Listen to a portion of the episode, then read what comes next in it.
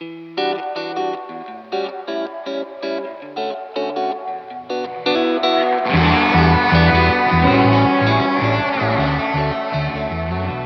friends. Welcome to Bar of the Conference. I'm your host, Derek Scott III. We're in the middle of a two part episode, The Long Journey Towards Inclusion with Randall Miller. Now, if you haven't had a chance, I invite you to go and listen to part one, where Randall unpacks for us some of the history around LGBTQ advocacy in the United Methodist Church. It was a great episode. In this part two, we're going to hear Randall talk about the One Church plan and he's going to take us into the protocol room. If you recall, Randall was on the team that put together the proposal known as the Protocol for Reconciliation and Grace Through Separation. Again, so grateful for Randall's willingness to share so much. You'll find that he speaks for himself, but in doing that, he is not afraid to show us the complexity that has come with fighting for inclusion in our denomination. There have never been easy answers. And there's always been a need to stay in the conversation, even when it's been really hard. And so I continue to be grateful for Randall's courage, his resilience, and I do believe that he is going to see the fruit of his faithfulness over so many years. So, as I always tell you, grab that notebook, a choice beverage. And uh, if you haven't listened to part one, go do that. And then let's listen together to part two of the long journey towards inclusion with Randall Miller.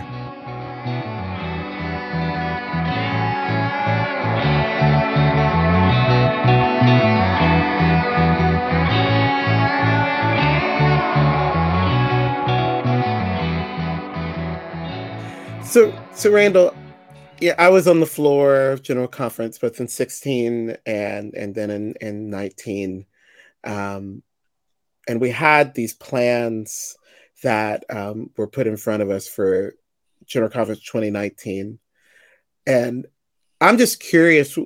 I, I think we have I can make some assumptions about how you felt about the traditional plan. Mm-hmm. Um, but the other two, and I think even the simple plan needs to be added in this conversation as well. What, what was your sense of, of those of these different approaches to try to get us um, to break that stalemate? And I think uh, the, the I guess the majority of us were pushing for the one church plan. I don't I don't know I don't know if that's true anymore. Um, so I just, I'd love for you to just kind of give us your thought, you know, both when we were there um, in 2019 and now looking back on what's happened since on those. Yeah, yeah, yeah.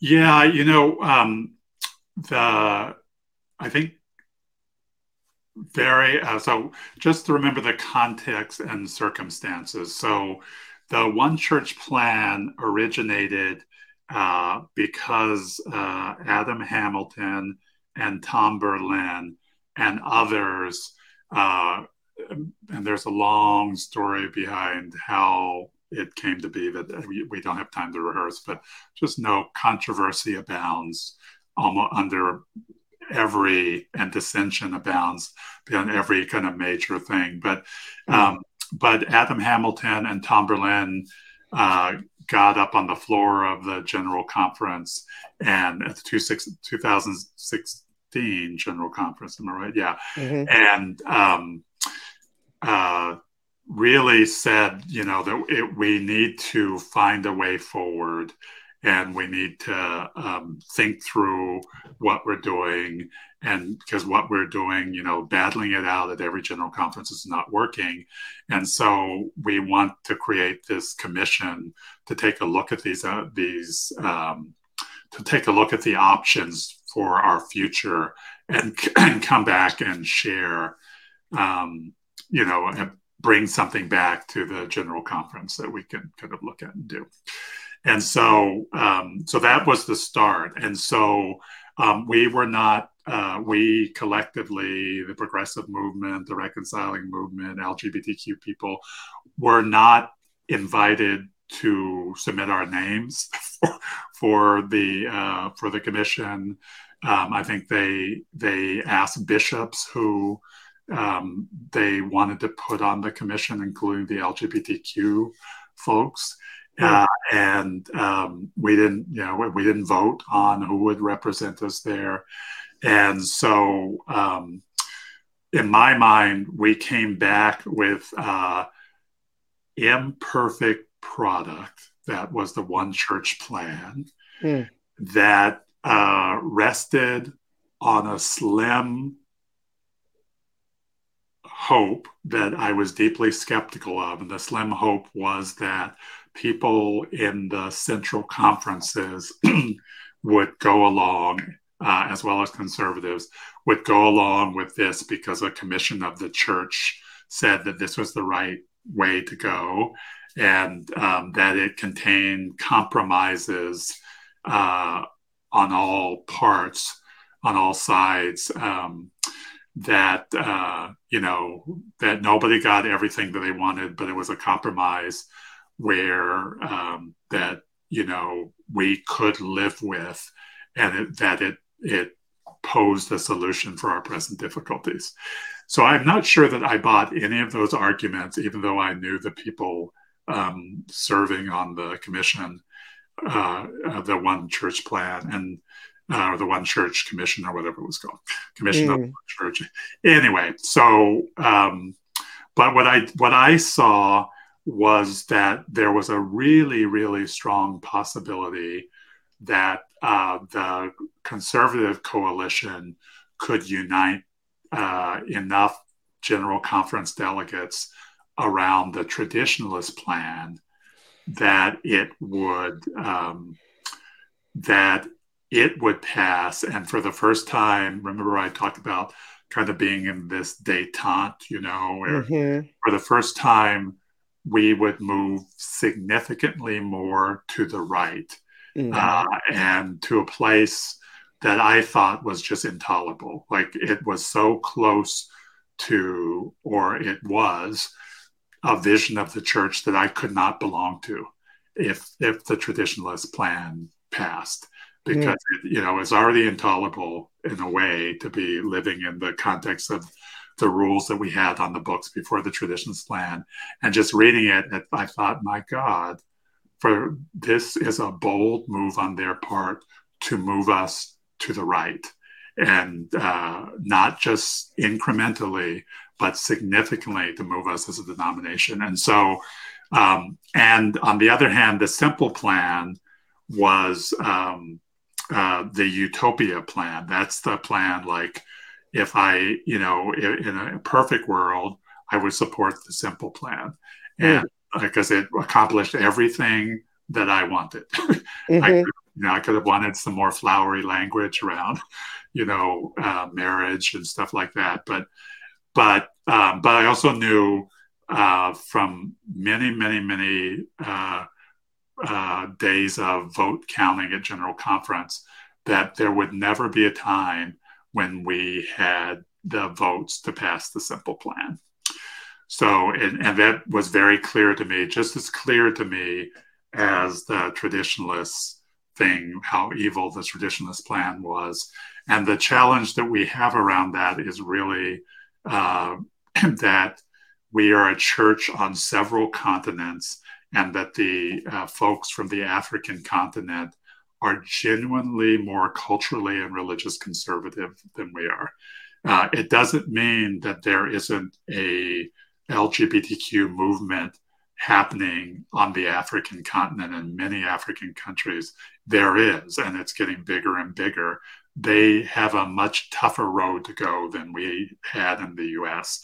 in terms of the the heinous number of um, anti-LGBTQ plus laws in the African continent and where most uh, state na- nation state governments are in terms of all of that. So, um, and uh, we have had um, general conference after general conference for 20 years where people have said to me, um, you know, this time uh, there will be enough African delegates to vote for this that it will change. And it, it never has, and not in 20 years.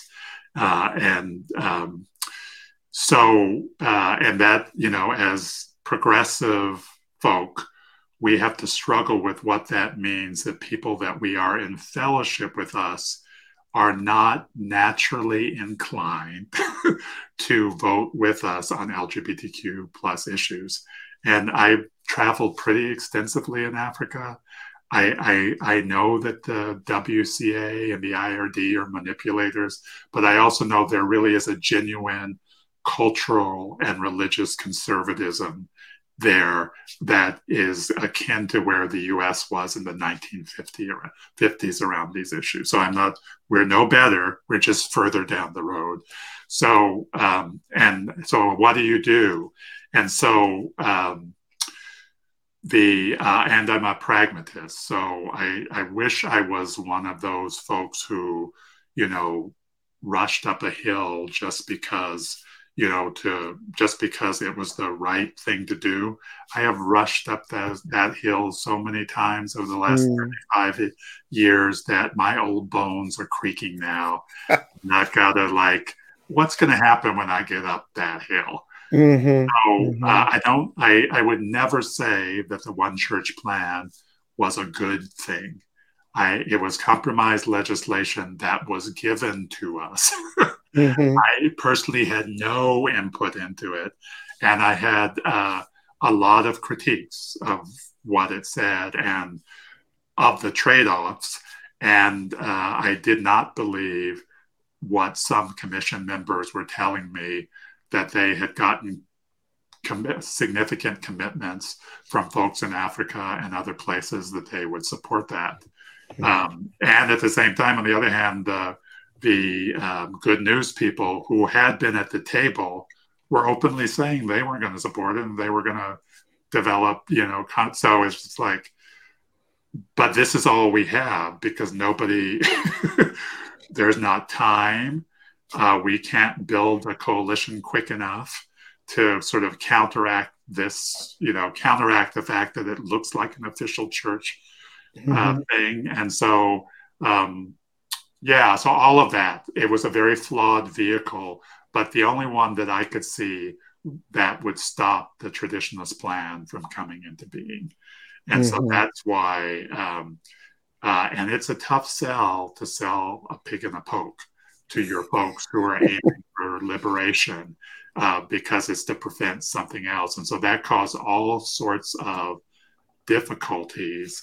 Um, and um, yeah so that so that was my take on where we were. And so the fact that we uh, a bunch of us poured our lives and souls into fighting for the one church plan even though it was deep, we uh, a bunch of us at least considered to be deeply flawed uh, was very very challenging. And it uh, i would say that uh, those of us who did that organizing came away pretty wounded from the experience. Mm-hmm. Wounded in a way, you know, we've been we've been wounded in the past, but wounded deeper than we had been from other kinds of uh, things, and we came away more realistic, more angry. Um, uh, some folks who worked on that, you know, and some of them who'd only done it, that was their only thing they'd done at General Conference, like mm-hmm. completely burned out and not coming back and not wanting to give leadership to anything else because you know that it was a pretty minimalist vision of a church future and even that minimalist vision did not pass so mm-hmm. that all that not passing and then passing the traditionalist plan did all sorts of harms that um, the uh, conservatives on their own had not managed to do to us um, yeah. in terms of recouping. So, um, yeah, so that was my take on the one church plan. I, you know, I, what can I say? Deeply flawed, but it was what we had. Yeah, I, I appreciate that reflection, Randall, and I and I think so much happened on the floor of 2019 that um, that really I asked Ian Uriola this question uh, in a in the last episode was 2019 Holy Conferencing, Mm-mm. and and um, my answer is that no, it wasn't. There were Mhm. decisions that were made, Yeah. but I cannot say that it was Holy Conferencing. And I'm sure there's somebody listening who's like, actually, Derek, like that's cool. That's cool. You can have Yeah. your opinion there, Yeah. but I, I I do wonder. I wonder. I, I actually I think I don't wonder. I think and I believe that we will be unpacking what happened at 2019 for years to come. Yeah. Um, so let me let me move us along because my my degree is in history, Yeah. and I would sit here in all of these conversations uh, for a while. But I want to move us along because something interesting happened then uh, at the end of 2019 as the annual conferences in the United States are responding to the passing of the traditional plan. That was its that was its own thing, and at least in Florida, that was there was a, a, a, a an effort to make sure that those who went who were delegated to do the work of general conference at, at 2020 were people who were not interested in affirming the traditional plan and possibly even overturning it um, and I, I I'd, I'd love to know to the degree that you can share what do you think led to the formation of this group that would put together what we now affectionately call the protocol? Um, what what what what happened? And and and and grateful that you were in that space. Um, but what happened to get us there to to that conversation? Yeah, it, it really was um, happenstantial, is the word I've used. So, um, Bishop, uh, so Bishop Yambasu, Bishop John Yambasu, uh, who passed away shortly after, who was killed in an accident shortly after the protocol was released, really did have this um, vision of needing to do something to respond to the damage and harm that the um, that the 2019 General Conference had done, and um, I think depending on your perspective, we all saw different reasons. You know, saw had different perspectives on that harm. So, I when I was talking about the harm that it done, I was pretty clear about the harm that it caused to LGBTQ plus people, LGBTQ plus people, and I, you know, I knew also that it had damaged the church's reputation, but I. I'm not here to rehabilitate the church's reputation, especially when the church is doing evil. So it's like, yeah, yeah. I can make you feel better about, you know, church leaders standing up and saying perfectly horrendous things on TV and in the press. And then, you know, people are rightly disgusted by it. And so that's not my job. Do the right thing and you won't need to have you won't need to have to like fix your reputation. But some people around the the mediation table um, were really disturbed by the damage that was being done to the United Methodist Church's reputation and witness, and that was their, you know, that was their primary thing. Uh, and the conservatives were also were um, had their own take on the harm that it was done. That was not my take, but they had a sense that harm had been done and that the United Methodist Church had been damaged. Now we found out, you know, quickly into the early discussions that led to the mediation team that you know they had a proposal for them to exit in their pockets and ready to go so their lesson from um, the uh, from the 20,000 2019 special session of the general conference seemed to be uh, it resolved the long-standing debate within among conservative activists shall we go or shall we stay? And it kind of showed the reaction after the traditionalist plan illustrated, I think, for some that they could never control the United Methodist Church. And as I said before, that magnificent edifice of creating more and more rules is no longer effective if nobody is going to acknowledge the legitimacy of those policies. Um, so, uh, so Bishop Yambasu had this vision, and uh, I think he uh, and talked with it in the central uh, uh, conference's college of bishops had conversation about it too about what to do about this problem and how terrible the uh, the the uh, special session was. Um, and Bishop Yambasu, I think, in talking with Tom Berlin, this is what I've surmised, um, pulled together an initial group just to come together informally to talk about what had what the special session had done and how to best address the harm that was done to the United Methodist Church and how to find a way forward that was obviously not the one church plan anymore. Very informal. And I I I really do believe this, so I haven't talked to Tom. There had been a kind of an email thread among those who were supporting the one church plan.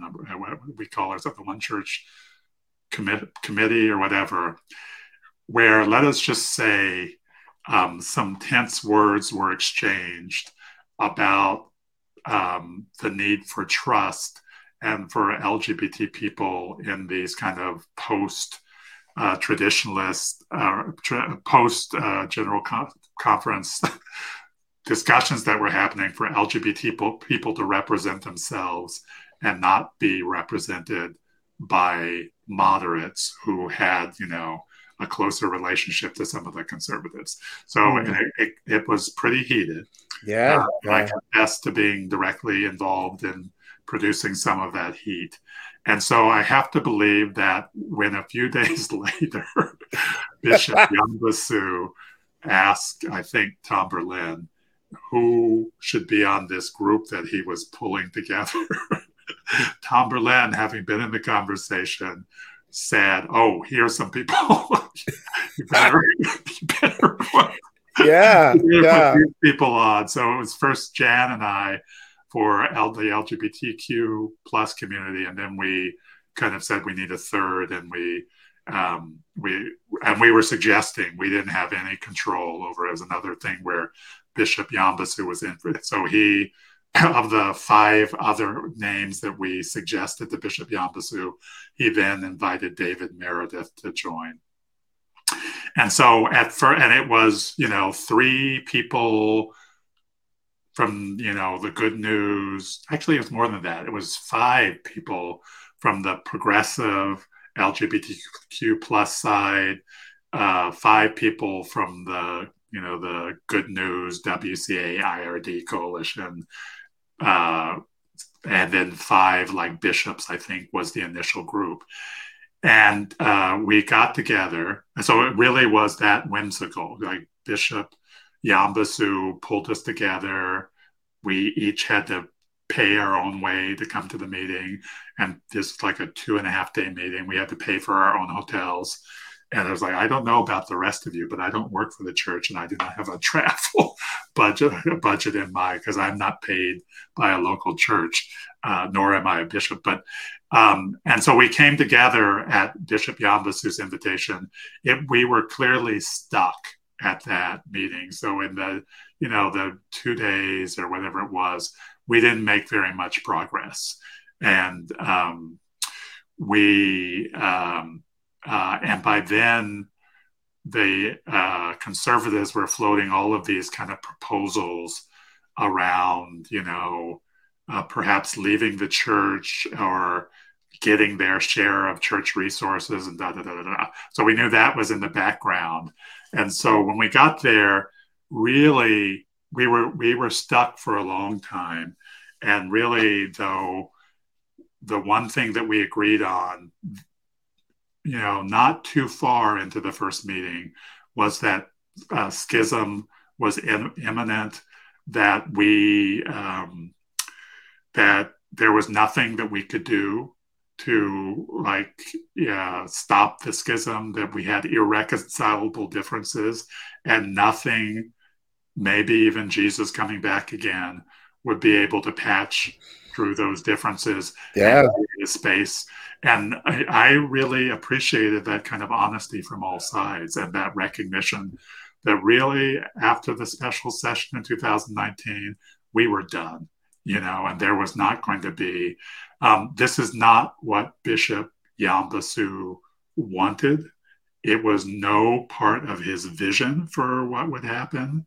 He didn't, from what I could tell, he had not even considered that as a possible outcome of this informal meeting. Uh, and so, uh, and, you know, because uh, he came from, you know, uh, Africa and thus they don't have the same or didn't have the same difficulties that we have in the US. So it did not occur to him that that would be, it did not seem to occur to him that that would be what we came out with, but that's where, you know, the, you know, the, you know, the large majority was. And so out of that meeting, we created piecemeal because there's no plan. We created, you know, we designated a smaller group of people to come together to talk about, you know, what that meant and to do some mediation and you know build on this recognition that we could not live together anymore and um, uh, and then it you know we invited some more bishops into the conversation. And that was helpful because they helped us get organized. Uh, and early on, Bishop Bickerton said to us, we need a mediator. You know, we're not going to be able to do this on our own. And so we that's when we fa- went out and found the mediator that we did. And so this then became a like a formal thing except that we had no authority from the church. And the, the executive committee of the Council of Bishops even sent a message saying, We just want to remind you, you don't have any authority to do this. Mm-hmm. You're, you're meeting on your own, like any group in the church, but you do not have any official authority. And it's like, okay, we get it, get that. And so then, you know, but it, it became quasi official because we had bishops and we had representatives uh, from uh, central conferences, in my mind, not enough. And that was raised in, with mm-hmm. the central conference bishops that perhaps we should have a few more people at the table. And um, I'll let them explain why they didn't feel as strongly as some of us did. Um, and so we met, and you know, we uh, it was hard slogging. I would just say that, and um, we had to build a certain level of trust with one another and enough trust to stay at the table and to um, listen to each other's perspectives and opinions and try and find a reasonable solution forward. And really, you know, I think we had three or three three meetings, maybe four. It mm. didn't the reasonable quote unquote reasonable solution, i.e., the beginnings of the protocol, really did not happen till the final meeting. So it was, and it, it was at a point where I think most of the progressives and some of the centrists had agreed that we were probably walking away from the table if this meeting didn't produce anything because we were you know we had heard it all we'd heard the demands we had made demands we had responded, we'd share perspectives, and it didn't seem like we were making much forward progress. Um, and I remember writing to Bishop Bickerton and saying, I think that I will be stepping away from this table if it if we don't have something something tangible. really. So yeah. because it really was, it was not. It was like uh, to me, it was like crawling through ground glass, hmm. and I think it was worse for me because I had been on the opposite side of the table with these same folks year, you know, quadrennium after quadrennium. And like, yeah, we know each other and we don't trust each other. And um, I don't know that we can reach an agreement. But, you know, we, we, uh, we started talking about the possibility of, you know, uh, uh, giving money to uh, conservatives to support their creation of a new denomination. And once we arrived at that figure, 25 million, the uh, it opened the door. and we could negotiate other things. And um, there are some things that I wish, you know, sometimes you put yourself at the table because you want to make sure that everything is on the up and up and sort of a, do- a doubting Thomas thing. Like I, I want to like, no, no, I want my hands in there. Yeah, I want to be in the room where it happens. To, yeah, yeah, and I could have been in the room, but I, I, I wasn't. And so mm. some parts of the protocol were vaguer than I thought what we had committed to, um, particularly the stuff on regionalization and removal of the language. And uh, I, if I, if we weren't all wiped out by that time, when we were writing this thing up, I would have really pushed harder to make that language, uh, the language around removing the language, you know, like uh, removing the language from the Book of Discipline once the the po in the post separate i would have i would have codified that more and mm-hmm. codified that moving into regionalizations. Now i don't know that we would have gotten the conservatives to agree to that. Um, but i in retrospect i wish i hadn't allowed them just to become almost like an afterthought in the protocol. Um, so because that in my mind that wasn't the nature of the agreements that we made that it was that was so far beneath in terms of level of importance that that was like you know it, so far below the other agreements that we made. So um, but we were tired and it you know we were uh, ready to sort of get this done and we were focusing on it you know the the details of the separation and you know there's a there's a whole bunch of you know a lot of legislation behind all of that that just is massive in terms of mm-hmm. you know correcting the discipline to allow the separation. So so and then the question was always to me so we're going to sign this document. I'm going to sign in optimism and faith that uh, everyone is going to live up to this document and this agreement and it pretty quickly uh, because again, you know, 35 years of uh, watching things happen, it appeared to me that almost immediately people on the conservative side were violating the terms of the agreement and in meetings that they were holding in, in Africa and elsewhere, um, they were disparaging the United Methodist Church. That was a mild term. Mm-hmm. Uh, and uh, they were disparaging it to increase fear so that people would join the GMC. So it was like transparent and obvious. Um, uh, and then uh, other things were said and done that kind of led me to believe that, oh, I see, You're, we're not living up to all of the agreements that we made together in that room. So, how much of this are we going to put up with uh, before the the the protocol is fatally undermined. Um, and then I, I, think so that and um, the protocol in my mind was in essence a backroom deal. you know, we weren't hiding it or anything, but it wasn't the full democratic process that, for example, the, the, the General Conference promises for legislation of that significance. You know, mm-hmm. even though we weren't controlling the General Conference, we weren't like democratically elected. Nobody but Bishop Yambasu selected us to be on that. You know, we didn't poll the reconciling movement and ask who should be there. We didn't talk to the RMN's board of directors about who should be there. Um, and so that is okay with me in a kind of urgent or emergency situation where something needs to be done and you know general conference is really just around the corner right? Like it was supposed to be may 2020 and we're mm-hmm. having discussions in november of 2019 and december. It's like okay let's like this is like five months. But as the period grew longer you know a backroom deal is never meant to hold up that long so it would have been right. like three and a half years uh, before you know we it actually came to the general conference that deal was never meant to hold out for three and a half years.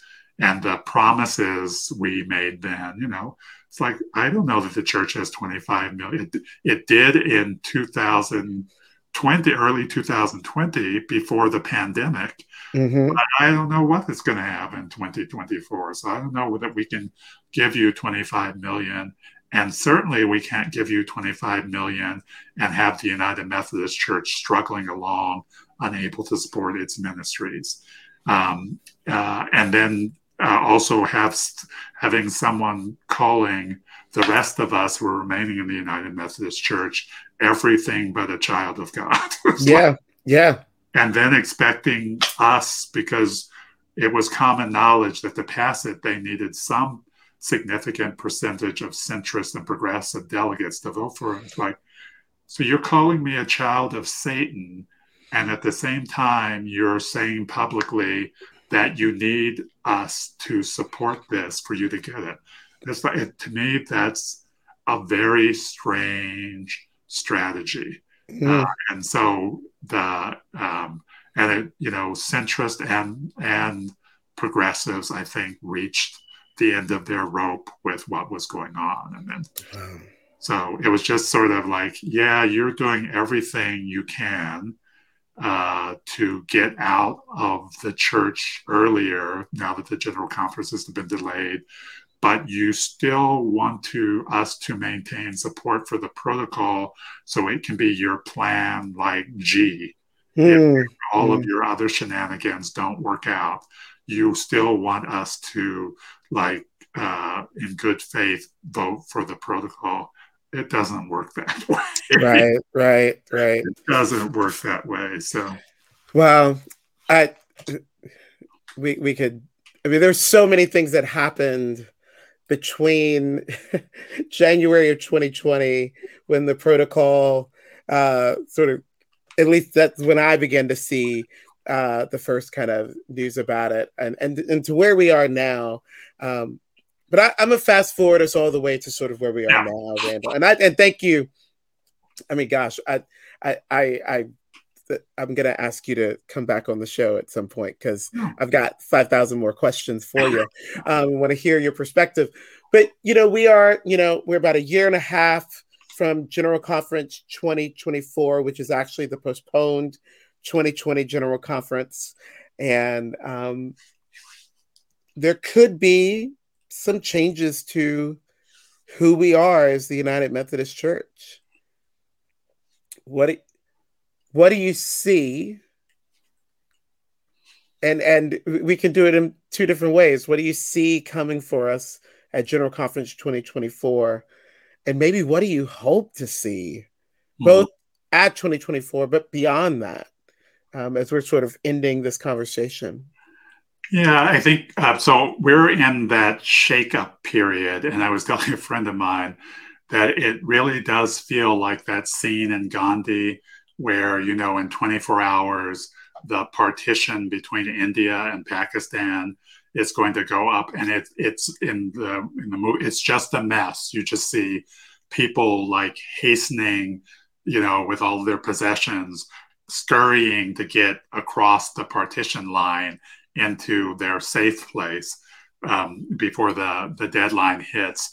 And it, it um, that's perhaps a bit of an exaggeration, but we're in this really messy period of the church um, leading up to the 2024 General Conference, where it is really hard to see or forecast what will happen. So um, and because, uh, in many ways, I just say most of the structures and processes that we have set up over the years have failed us in this moment. They were clearly not designed for a time when the General Conference could not meet, where there was a global pandemic, um, where you know people are uh, leaving the United Methodist Church by no clean process, but kind of ripping themselves out of the United Methodist Church, um, where we don't have one institutional leader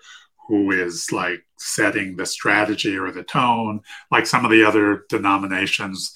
you know, the person who has handled the schism has been their elected um, chief, whatever they yeah. call that. We don't have that. And the, right. the president of the Council of Bishops has some of that authority, but not much of it.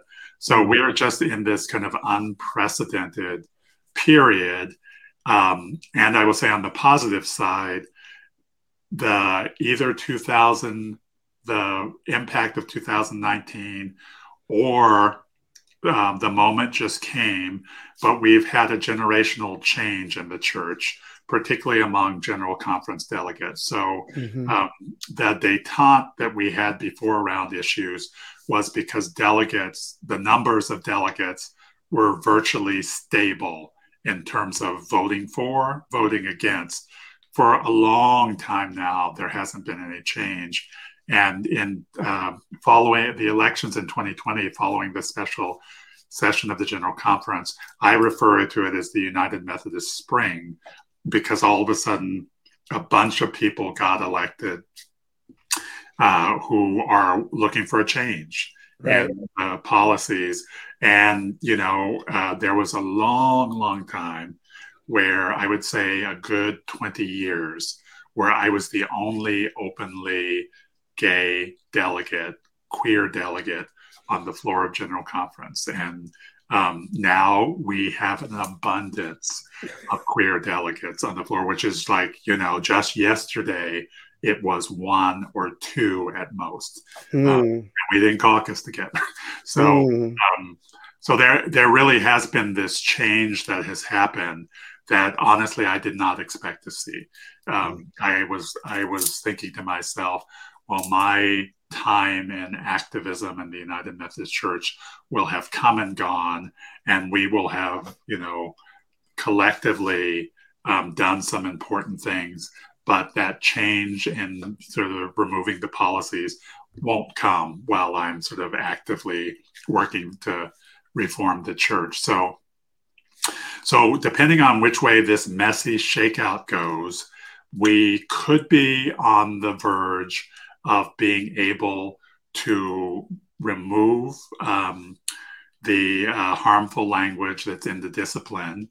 Um, and that could happen through a variety of ways. It could be the general conference that there are votes, enough votes at the general conference um, to do it. It could be that, you know, uh, in uh, through regionalization, the U.S. regional group, it's been pretty clear that uh, the majority of U.S. delegates for some time, if left to our own devices, would have removed the language. And th- that's been like for at least 10 or 12 years that if we if there was a regional conference and delegates had the authority to move at least in the US we would remove the harmful language and so um, so that's another possibility so um, we are uh, on the other hand um, it may be that um, with the loss of so, with uh, enough churches in the U.S. portion of the church, we would the balance of delegates in general conference would have shifted, and there are more people from uh, places in Africa and more conservative places outside the U.S., and that they might, you know hold the majority of votes at some point time soon, and that it it that would mean that we were um, entering into a new phase of really direct conversations with uh, African church leaders about what the future holds for our denomination. Um, and so, you know, we're there are a number of possible pathways forward. Um, and it's really hard to tell at this particular moment um, what can happen, what we'll be able to achieve at the 2024 General Conference. I will say that the conservative coalition that has long controlled the majority block of delegates uh, at General Conference has been badly wounded, and with churches disaffiliating, uh, is quickly losing the influence that they once had. And so um, it's the question is is that influence, particularly in controlling votes, is that dwindling fast enough to make uh, help us make changes at this general conference, or really, you know, will it be this messy thing where some GM uh, Global Methodist Church affiliated delegates who are still in the United Methodist Church are still there, kind of mucking things up in terms of the future of the United Methodist Church. So we we really don't know.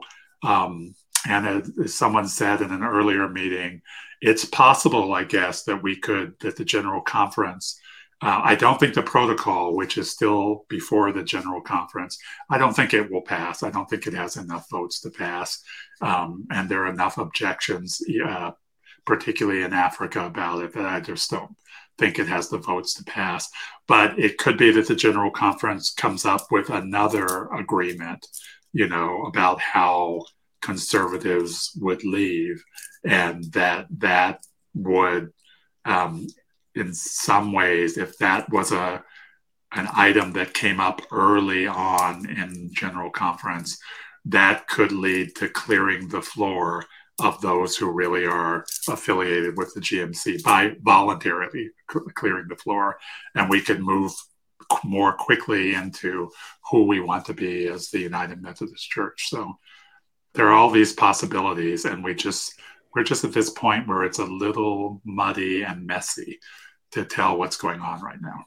Randall, thank you so much for yeah. this. Um, thank you for your continued work um, and I, I'm, I, man, I just, my prayer is that you would see the fruit of your labors um, as relates to the United Methodist Church and the inclusion of LGBTQ individuals. I, I pray that you would continue to see the fruit of all that you've invested. Oh, thank you. Um, and uh, yeah, I really appreciate that. And it, yeah, I just want to say it's been a, I, I have invested a lot and it's been collective investment that I would not have been able to stay around if there were not sort of this loving group of friends who we have sometimes chafed at each other, but have have stayed together and plotted and conspired and consoled each other over the years. So, uh, and I, I do hope to see the change in rules and policies.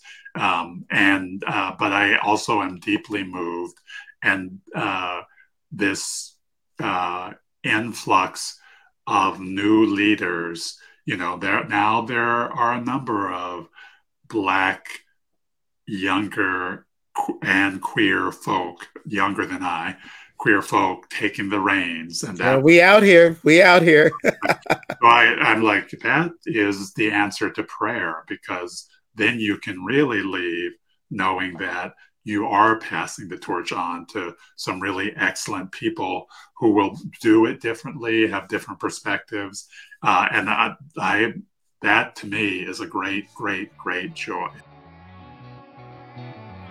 We hope you enjoyed the episode. Bar the Conference is produced by the team at Wesley Survival, a ministry of Studio Wesley. Subscribe to this show on Apple, Spotify, Amazon, or Google platforms so you don't miss a single episode. Thanks for joining us, and see you next time.